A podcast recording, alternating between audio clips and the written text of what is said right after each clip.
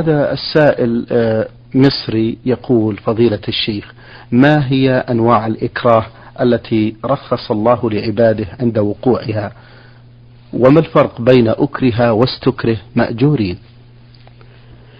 الحمد لله رب العالمين وأصلي وأسلم على نبينا محمد خاتم النبيين وإمام المتقين وخليل رب العالمين وأمينه على وحيه إلى جميع العالمين.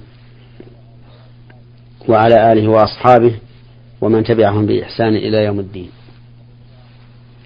الإكراه والاستكراه معناهما واحد. نعم. والإكراه أن يرغم الإنسان على فعل الشيء أو على قول الشيء. ومن أكره على شيء قولي أو فعلي فإنه لا حكم لقوله ولا حكم لفعله. بقوله تعالى من كفر بالله من بعد إيمانه إلا من أكره وقلبه مطمئن بالإيمان ولكن من شرح بالكفر صدرا فعليهم غضب من الله ولهم عذاب عظيم. فإذا كان الكفر وهو أعظم الذنوب إذا أكره عليه الإنسان فإنه لا حرج عليه ولا إثم فما دونه من الذنوب من باب أولى. فلو أكره الصائم على الأكل مثلا. فأكل فإن صومه صحيح. ولو أكره الرجل على أن يطلق امرأته فطلق فلا طلاق عليه. ولو أكره الإنسان على أن يشرك بالله فأشرك فلا إثم عليه. فلا إثم عليه إذا كان قلبه مطمئنا بالإيمان.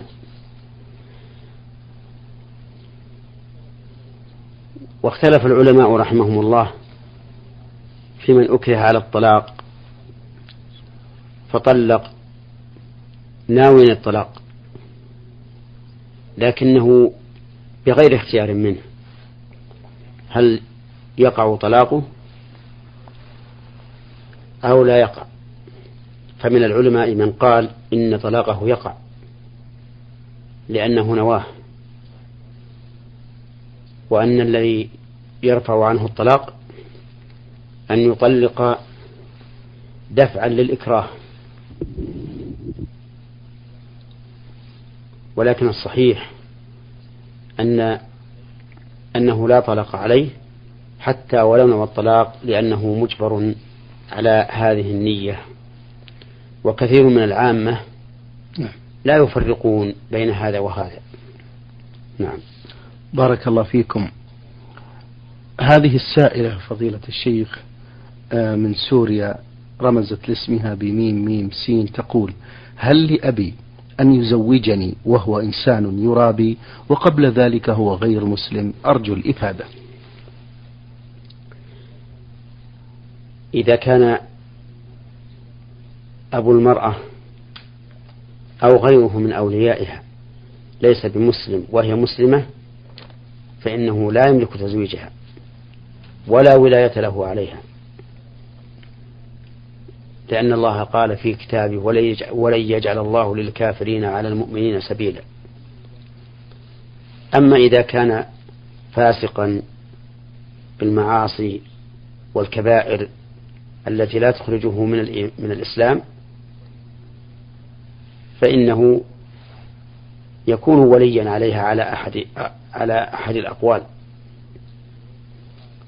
فإن من العلماء من قال يشترط في الولي أن يكون عدلا ظاهرا وباطنا. ومنهم من قال إنه يشترط أن يكون عدلا ظاهرا لا باطنا. بمعنى أنه لو كان يختفي بمعاصيه فإنه يكون وليا لأننا نحكم بالظاهر. وبعضهم يقول لا تشترط فيه العدالة ظاهرا ولا باطنا لأن ما دام مسلما.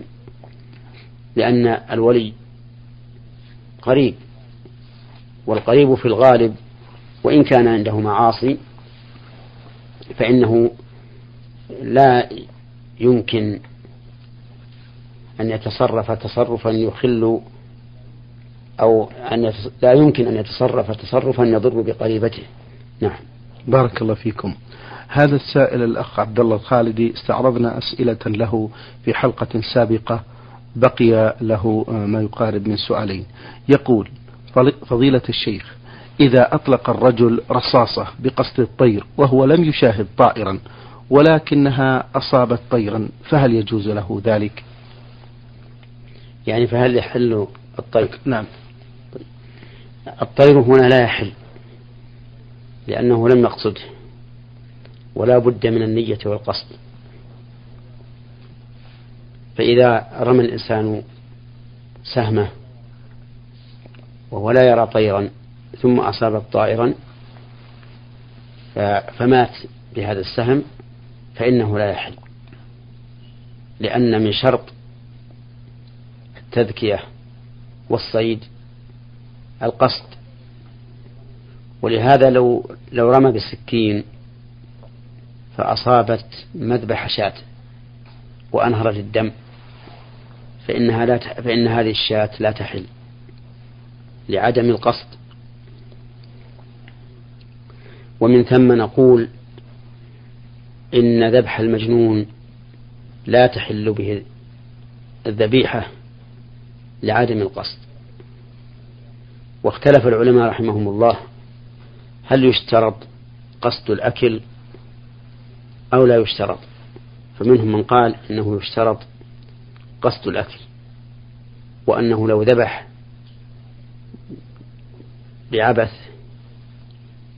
أو لتجربة سكين أو لتمرين على الذبح وما أشبه هذا فإنه لا فإن الذبيحة لا تحل ولكن الصحيح أنها تحل ما دام قد قصد التذكية نعم.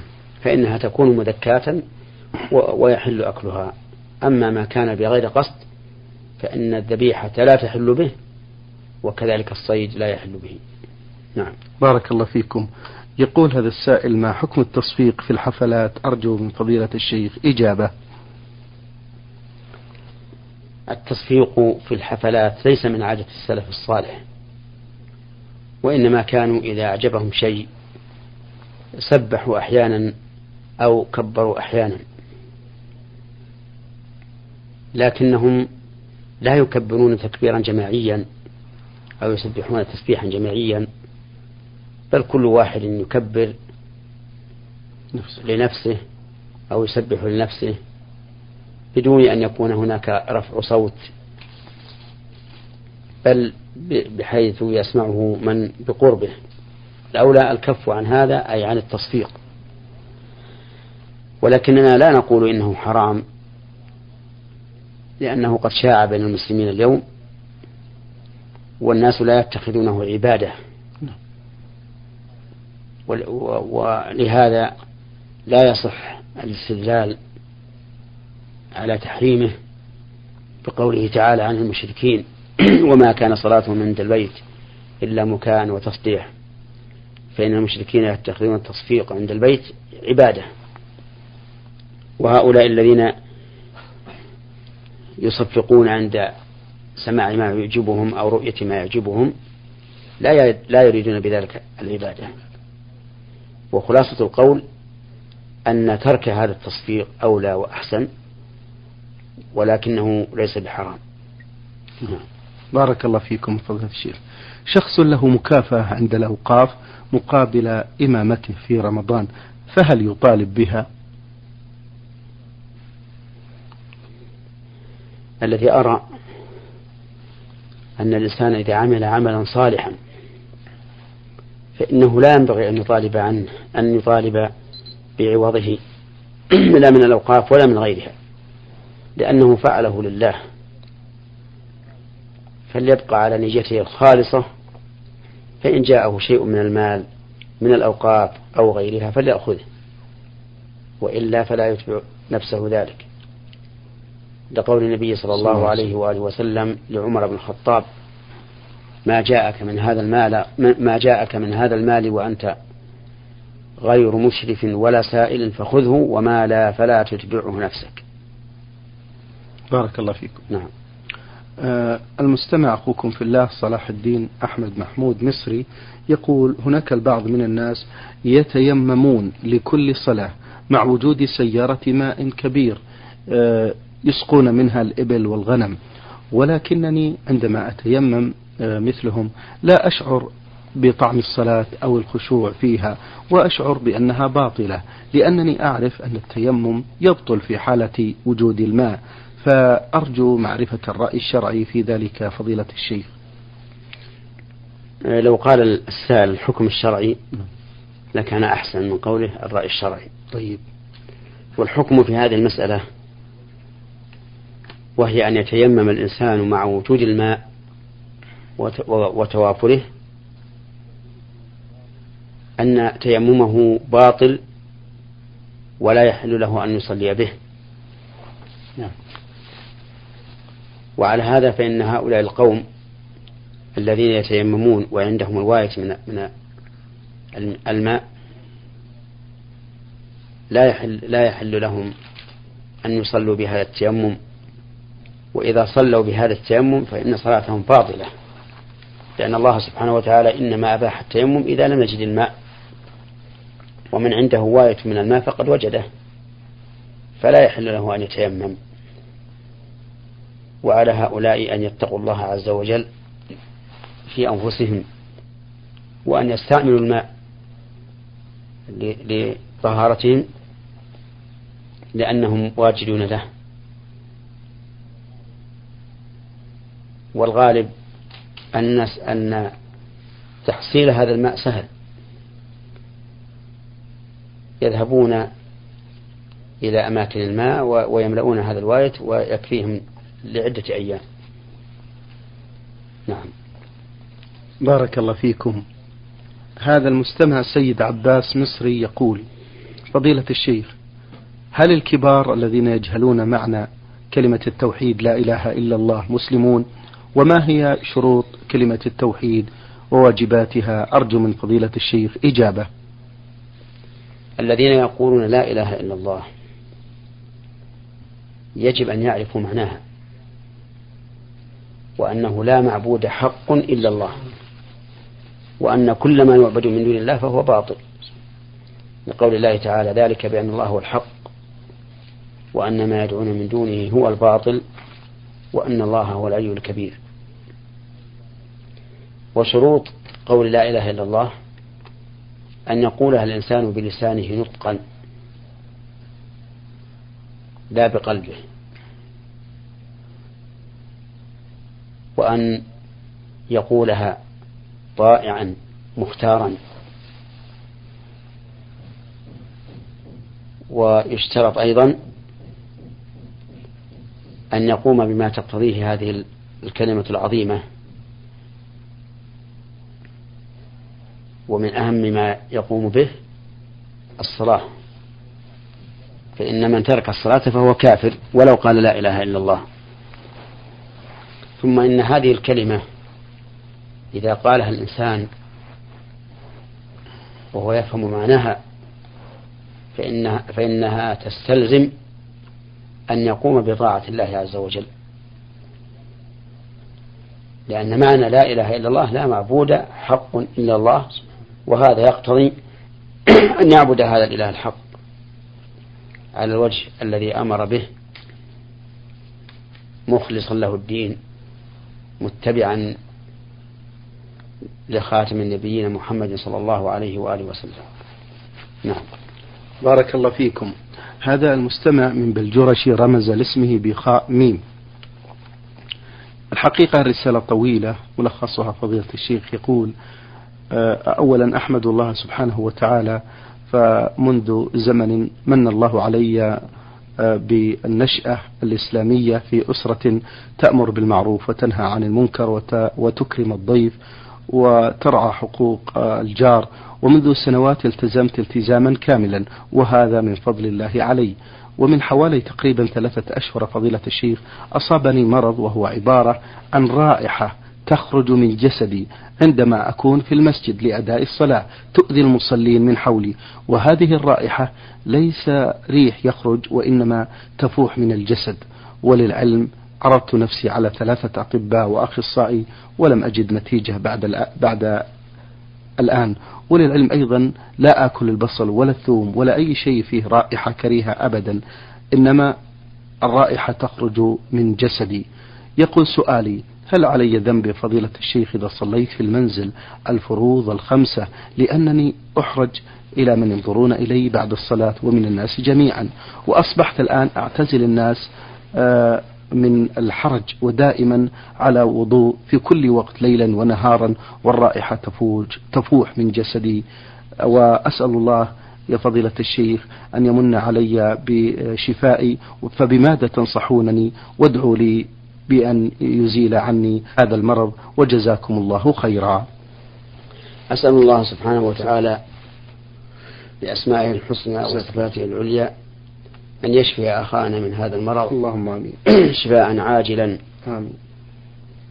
لا يغادر سقما اللهم آمين. وأقول له لو أكثر من تنظيف الجسد بغسله ولو في اليوم مرتين واستعمل الأشياء المطيبة فلعل ذلك يخفف من هذه الرائحة. أما بالنسبة لحضور المسجد فإنه إذا كانت الرائحة قوية تؤذي من في المسجد. فليمتنع من حضور المسجد. لأن النبي صلى الله عليه وآله وسلم نهى من أكل بصلا أو ثوما عن قربان المساجد. وهو بذلك لا إثم عليه. لأنه ليس باختياره أن يتخلف. وإذا كان من عادته أن يصلي أنه يصلي مع الجماعة كما يفيده سؤاله فإنه يكتب له أجر الجماعة كاملا. ما شاء الله. ولو صلى في بيته. الحمد لله. لقول النبي صلى الله عليه وآله وسلم من مرض أو سافر كتب له ما كان يعمل صحيحا مقيما. أسأل الله تعالى له الشفاء العاجل شفاء لا يغادر سقما. جزاكم الله خيرا. فضيلة الشيخ محمد هذا المستمع من مصر من جمهورية مصر العربية سيد عباس يقول ما هي العلامات الصغرى المتبقية فضيلة الشيخ؟ الظاهر لعله يريد علامات الساعة. نعم يبدو. علامات الساعة فيها ما وقع وفيها ما, ما هو مستقبل. فمن علامات الساعة التي وقعت بعثة النبي صلى الله عليه وآله وسلم وكونه خاتم النبيين. لأن كونه خاتم النبيين يؤذن بقرب انتهاء الدنيا. والأمر كذلك. فإن الرسول صلى الله عليه وآله وسلم خطب الناس ذات يوم في آخر النهار وقال إنه لم يبق من الدنيا إلا مثل ما بقي من يومكم هذا. وكانت الشمس على رؤوس النخل أي قريبة من الغروب. ومنها ما أشار إليه النبي عليه الصلاة والسلام حين سأله جبريل. قال له متى الساعة؟ قال ما المسؤول عنها؟ بأعلم من السائل. فقال له جبريل أخبرني عن أماراتها. قال النبي صلى الله عليه وآله وسلم أن تلد الأمة ربتها وأن ترى الحفاة العراة العالة يتطاولون في البنيان. ومنها انتشار الربا. وقد وقع وانتشر الربا كثيرا بين الأمة الإسلامية. ومنها فساد أحوال الناس. فإن كثيرا من بلاد المسلمين فيها شر كثير ومعاص معلنة. نسأل الله العافية والسلامة. وقد صنف العلماء رحمهم الله في ذلك كتبا مستقلة أحيانا وفي ضمن كتاب يشتمل عليها وعلى غيرها أحيانا أخرى. فنرشد السائل إلى مراجعتها. نعم. بارك الله فيكم.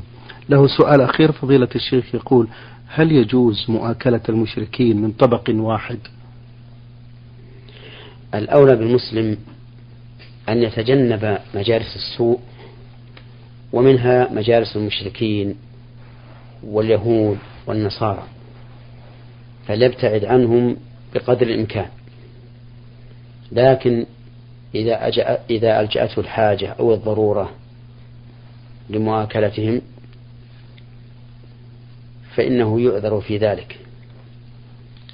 كما يوجد اليوم في كثير من المؤسسات تجمع بين عمال كفار وعمال مسلمين.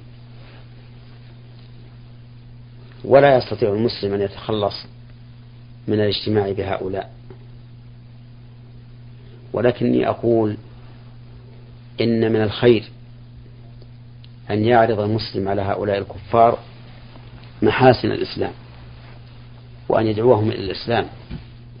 فلعل الله سبحانه وتعالى أن يهديه أن يهديهم به فينالوا هذا الأجر الذي قاله رسول الله صلى الله عليه وآله وسلم لعلي بن أبي طالب حين وجهه إلى خيبر قال له ادعهم إلى الإسلام. فوالله لأن يهدي الله بك رجلا واحدا خير لك من حمر النعم. وحمر النعم هي الإبل الحمراء وكانت من أنفس الأموال وأغلاها عند العرب. نعم. بارك الله فيكم. هذه المستمعة فضيلة الشيخ أختكم في الإسلام باعين محمد. تقول في هذا السؤال فضيلة الشيخ تذكر في هذا السؤال تقول عندي قضاء صوم ومر علي سنوات الرجاء معرفة كيف القضاء وهل أدفع عن تلك الأيام؟ أرجو الإفادة مأجورين. القضاء أن أن تصوم هذه السائلة نعم. بقدر الأيام التي عليها لقول الله تبارك وتعالى فمن شهد منكم الشهر فليصمه ومن كان مريضا أو على سفر فعدة من أيام أخرى وعليها أن تتوب إلى الله وتستغفر وتندم على ما حصل منها من تأخير القضاء إلى ما بعد رمضان التالي. لأنه لا يجوز لمن عليه صوم من رمضان أن يؤخره إلى ما بعد رمضان الثاني بل الواجب أن يقضيه قبل أن يمر عليه الشهر شهر رمضان الثاني. وهذه المرأة كما ذكرت قد مضى عليها سنوات فعليها أن تتوب إلى الله وأن تستغفر من هذا الذنب وأن تقضي عدد الأيام التي عليها وليس عليها بعد ذلك إطعام على القول الراجح في هذه المسألة. نعم. بارك الله فيكم. هذه السائلة فضيلة الشيخ تذكر بأن زوجها يسبها تقول ولم أرد عليه طول حياتي. يقول يا ساحرة ويتلفظ بألفاظ قبيحة جدا ولا أستطيع أن أذكرها لبشاعتها وفظاعتها فهل يجوز لي الجلوس معه أرجو الإفادة؟ الجلوس مع هذا الزوج والصبر على أذاه خير وفيه أجر. وإذا كان الله تعالى قد قال للرجال فإن كرهت وعاشروهن بالمعروف فإن كرهتموهن فعسى أن تكرهوا شيئا ويجعل الله فيه خيرا كثيرا. فكذلك نقول للنساء عاشرن أزواجكن بالمعروف فإن كرهتموهن فعسى أن تكرهوا شيئا ويجعل الله فيه خيرا كثيرا. فنصيحتي لهذه الزوجة أن تصبر وتحتسب الأجر على الله عز وجل. ومن صبر ظفر ومن احتسب الأجر أجر. ولعل الله تعالى أن يبدل حال زوجها بحال أحسن من هذا. أما بالنسبة لزوجها فإنني أقول له اتق الله يا أخي اتق الله في نفسك. أد الحقوق إلى أهلها. عاشر زوجتك بالمعروف. قدر أن أحدا تزوج ابنتك وعاملها بهذه المعاملة. هل ترضى؟ وإذا كنت لا ترضى فكيف ترضى من نفسك أن تفعل هذا ببنت الناس. على المرء أن يحب لإخوانه ما يحب لنفسه. على المرء أن يعامل الناس بما يحب أن يعاملوه به. حتى يتحقق له الإيمان لقول النبي صلى الله عليه وآله وسلم لا يؤمن أحدكم حتى يحب لأخيه ما يحب لنفسه. نعم. المستمع من بريدة لم يذكر الاسم هنا يقول يرى بعض العامة أن الانتقال من مكان الفريضة إلى مكان آخر أو إلى مكان نافذة تشهد له الأرض يوم القيامة. أرجو هل هذا صحيح فضيلة الشيخ؟ أما شهادة الأرض يوم القيامة على ما عمل فيها من خير وشر فقد جاء به القرآن. قال الله تبارك وتعالى يومئذ تحدث أخبارها بأن ربك أوحى لها.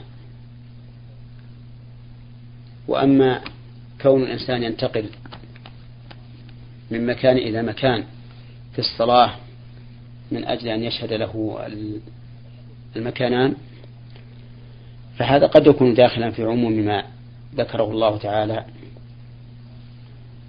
في قوله يومئذ تحدث أخبارها بأن ربك أوحى لها. وقد يقال إنه لا يمكن أن نخصص هذا إلا إذا جاء الدليل بالتخصيص. بمعنى نعم. أننا لا نقول إن انتقال الإنسان من مكان إلى مكان في, في الصلاة يكون من أجل الشهادة أي شهادة الأرض.